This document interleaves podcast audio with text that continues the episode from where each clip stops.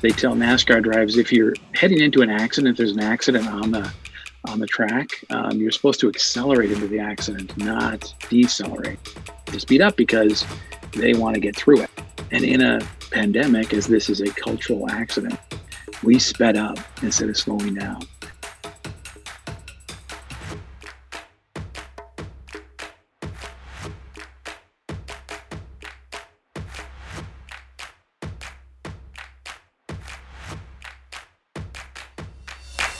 Welcome to the 100 CEO Project Podcast. We're talking with Aaron Keller today, an author and the co founder and managing principal of Capsule, an award winning special projects marketing firm founded in 1999 and based in Minneapolis. Capsule is focused on identity, naming, visual, and messaging elements for clients like Stahl, Patagonia, Herman Miller, Smartwool, Target, 3M, Caribou Coffee, and many others. Aaron, thanks for being here. Thanks for having me. So, in your 2016 book, The Physics of Brand Understand the Forces Behind Brand That Matter, Brands That Matter, you and your co authors argue that time is the most dear human resource because we all die. So, smart brands work hard to save people time and allow them to enjoy time. So, I'm wondering how you relate the concept of time and silver linings during this crazy time we've had in 2020. Yeah. So, what's interesting is that we have in this year we actually have more time. Most people would have more time right? Because they've they're not commuting or doing other things. Um, and they and they also don't have activities they can do right? So you can't go out to concerts and events and places. So you can't be as busy with your time or have your time filled with the traditional stuff. So you almost have to find new things to do. Um, and i naturally as an optimist i've you know in business being an optimist you have to constantly look to the horizon and trying to find new things that are positive that are happening. And um, one of the things that we've done is spent more time uh, having our staff get more educated get smarter about what they do um, finding new tools and methods and ways of working um, that save us time and save our clients time and use the efficiencies of the digital platforms that we have available to us um, and it's transforms parts parts of our business in really positive ways. Um, and we've also that initial time when we went deep into COVID, um, we did um, we spent a lot of time building up our our runway for events for um, future potential clients and um, and really rethinking pieces of our business. So using that that extra time as much as we possibly could, mainly because we trusted our team to go out and and do what they needed to do, right? They're, no one's going to be in a seat. You can't overlook whether or not someone's doing their job. There's no way to do that anymore. So you just have to trust um, and engage them with with things that get them excited about the future, not afraid of or basically cocooning and not doing anything at all. So we did that, right? We got people excited about what could be coming out of this. Do you feel like you had that trust before going in, or was this something that surprised you or that you cultivated during the time? I I didn't realize we had it. Um, it was you know it's it's a it's a two way street like trust is right. Um, employees trusted us and we trusted employees. Um, they trusted that we had their back and that we were going to do everything we could to keep the entire team together, which we did. Um, and then uh, we trusted them and that they were going to put forth every bit of energy and and their capabilities to to to perform for clients and do great work um, and they did. Now, you know, I'm I'm certain that someone, um, actually, some people said, you know, when they have something spinning on their computer that they have to download from the server or something happening, that yeah, they go over and do laundry. Of course, in the middle of the day, you can't do that when you're in the office. Um, but that's just a, a, better use of their time at that moment, and I have no problem with that. I think it's great. Um, it's uh, it's the blurring the lines between what is work and personal time and personal life and we're in the business of creating intellectual property for clients. So it's hard to blur the line when your brain is not working right? Try to shut your brain down. Try not to think about something. Especially a really interesting complex problem that a client has put in front of you it's almost impossible to turn that off right? So um, if we if you hire the right people that are very much engaged and want to do what they do they're going to be working on it right? Their brains are going to be working on it. Can't bill that time but we're project based, so that's not a big deal. Um, you know what I mean? Well, I thought of your idea in the shower. so you're billing me for an hour of shower time um, but they you know they're they're constantly in the sense of the word working right their brains are working on things so um, there are times when of course you have to actually work on a computer to make your idea come to life in real form in a digital form or a, or a printed physical form but um, our team has done that they've delivered and they delivered on stuff that's been fast and impressive we had a um, we were walking into the pandemic with a with a client that's chinese owned but they're out of canada um, we were doing a research project and we do this research in store, so inside of retail environments. So as you can imagine, that shut down, but it was right at the stage. Literally, they were the team was about to fly to China, and uh, in two weeks they were going to go, and we got shut down. As far as we're not, no one can travel to China, and no one from China can come here. And so, as much as the team immediately said, "No, we're going to find another way," we said, "Well, maybe we shouldn't find another way. Maybe we'll just let's figure out another way to do the research," which we did or they did, um, and delivered for the client in such an amazing way. They did video interviews because um, people there weren't in stores either, so we had to send them artifacts to review and talk about. Um, and we did all these um, video diaries essentially, and it worked out incredibly well. The client was very pleased um, with what came out of that, and it was the quick, you know, nimble adaptation to what we're facing. Right. Um, what's also great about it is they saw themselves do it we saw everybody do it so now we know we can do it right now we just need another challenge right and it's now it's basically the number of clients that have come to us since have become the next challenge right can can we do this one it seems a little bit fast we just had two big naming projects that came through in a flurry of speed like naming really big things in a week or two at the most really a week and which is hard to do very fast, but we did. Team did it, made it happen. It was great. I'm sitting here thinking as a creative that sometimes I feel like sometimes clients don't realize that you're on all the time. At least for me, I'm always obsessed, fully immersed. I'm thinking about it when I'm not yeah. supposed to be thinking about it. So I was going to say, don't don't tell them you do it faster. They might think you're going to charge less. no, no, faster still faster means more expensive. uh, but you're right, right. We're always on. We have to be. Now we might not be on for any one particular client, right? The, the problem you're usually solving your subconscious is the most challenging one, more than likely. Or perhaps your subconscious is working on all of them at the same time. And it's just a matter of because I find that if you I let a client insert their problem into my mind and let me work on it, that even if I haven't sat down and crafted something around it, I'll have something for them by the time I see them again. You know, in whatever time period that is um, an answer, a thought, a perspective on it. So I just need time with it, essentially. Back to that time thought. I want to back up to making your your staff or your team excited about like bigger challenges. Did you do something specific to get them really excited about this time where there's so much uncertainty?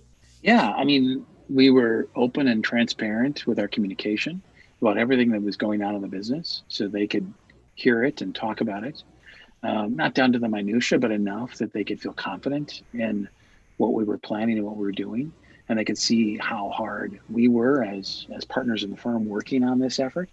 Um, and then I would say optimism, um, knowing that I mean, there's a I refer to it as the NASCAR rule, which um, is an odd little phrase, but they tell NASCAR drivers if you're heading into an accident, if there's an accident on the on the track, um, you're supposed to accelerate into the accident, not decelerate, which is, it seems counterintuitive, right? If you were driving in that situation, you'd slow down in an accident situation, but they're told to speed up, to speed up because they want to get through it. They want to get through that accident, even if they bump a couple of cars, um, they want to go through that situation, right?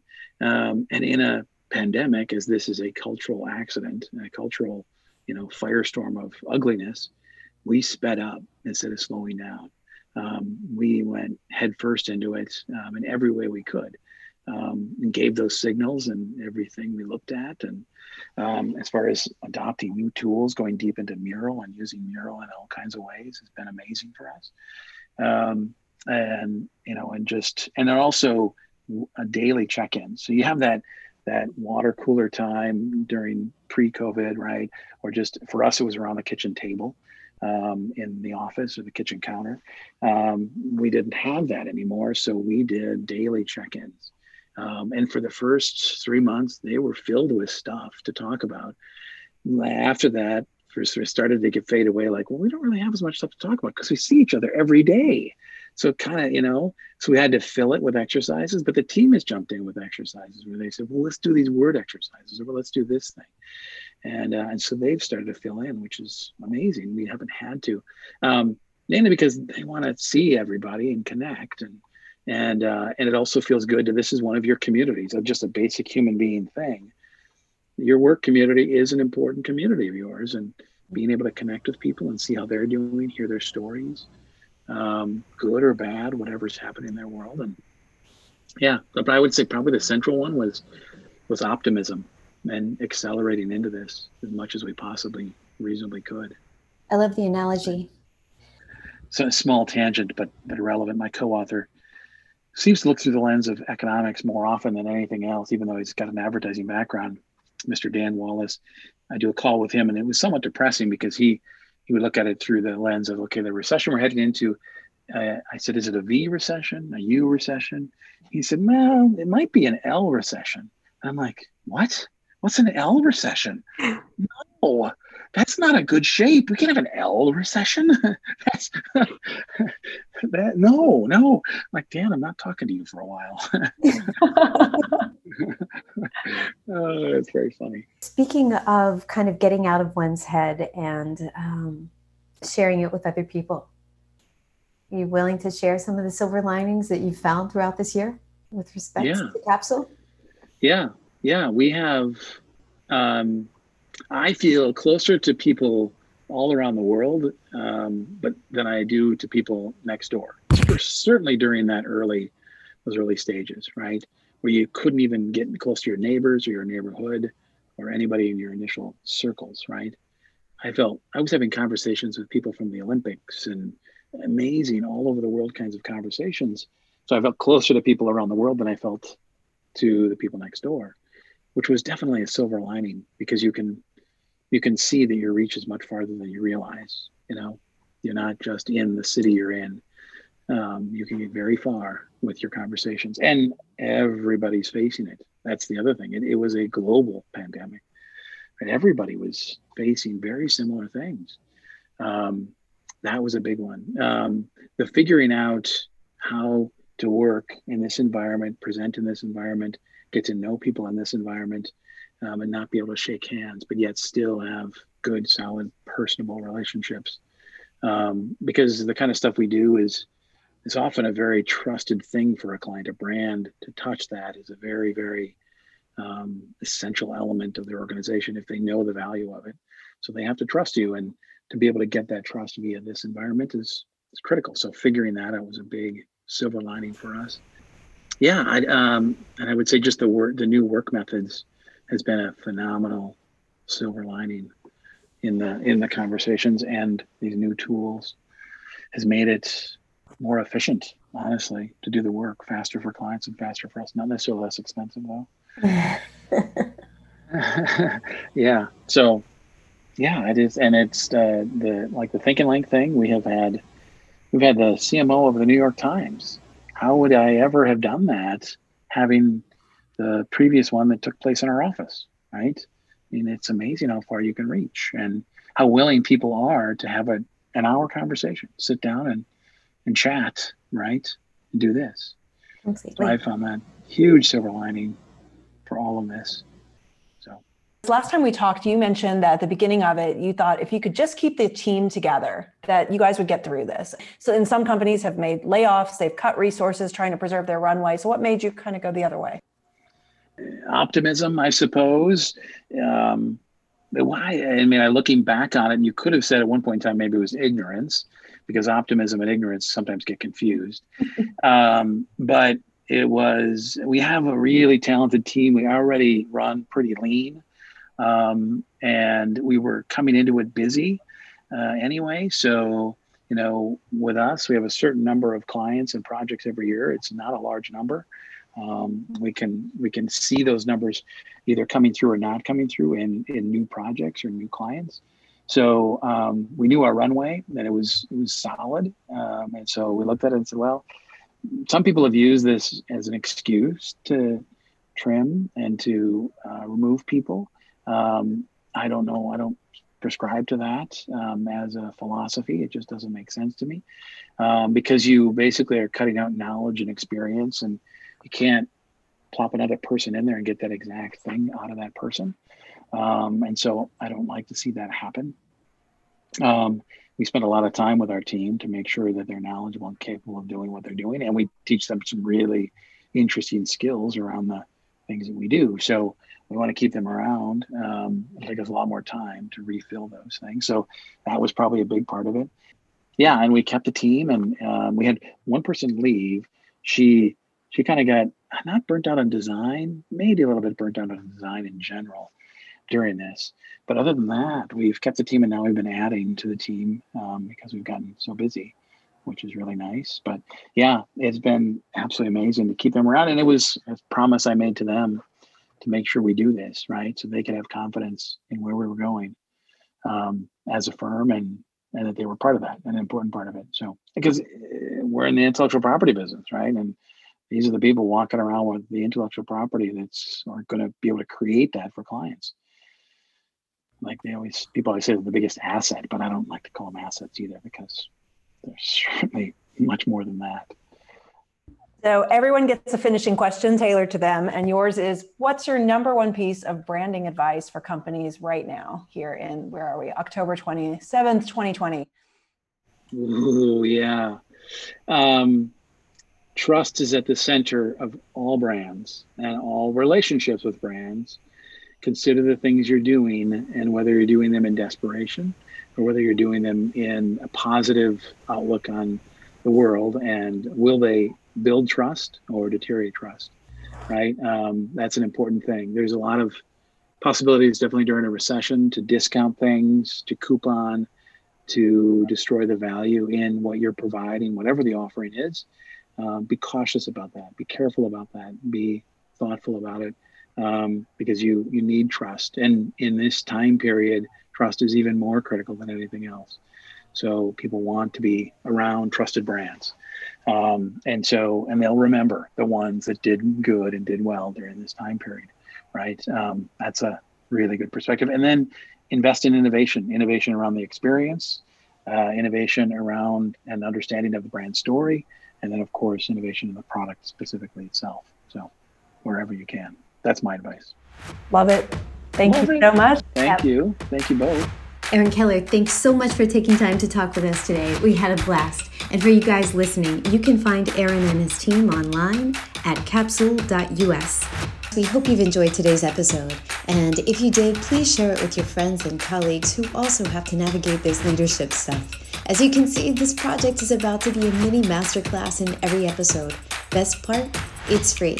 So if you like it, please do us a favor and take a screenshot, share it on social with the hashtag 100CEO. That's 100CEO. That way we can say thanks and share it in our stories. And finally, if you've got some insights you'd like to share and you're a CEO, we'd love to hear from you. You can find us at 100ceoproject.com or on LinkedIn at the 100 CEO Project. Until next time, keep leading by example.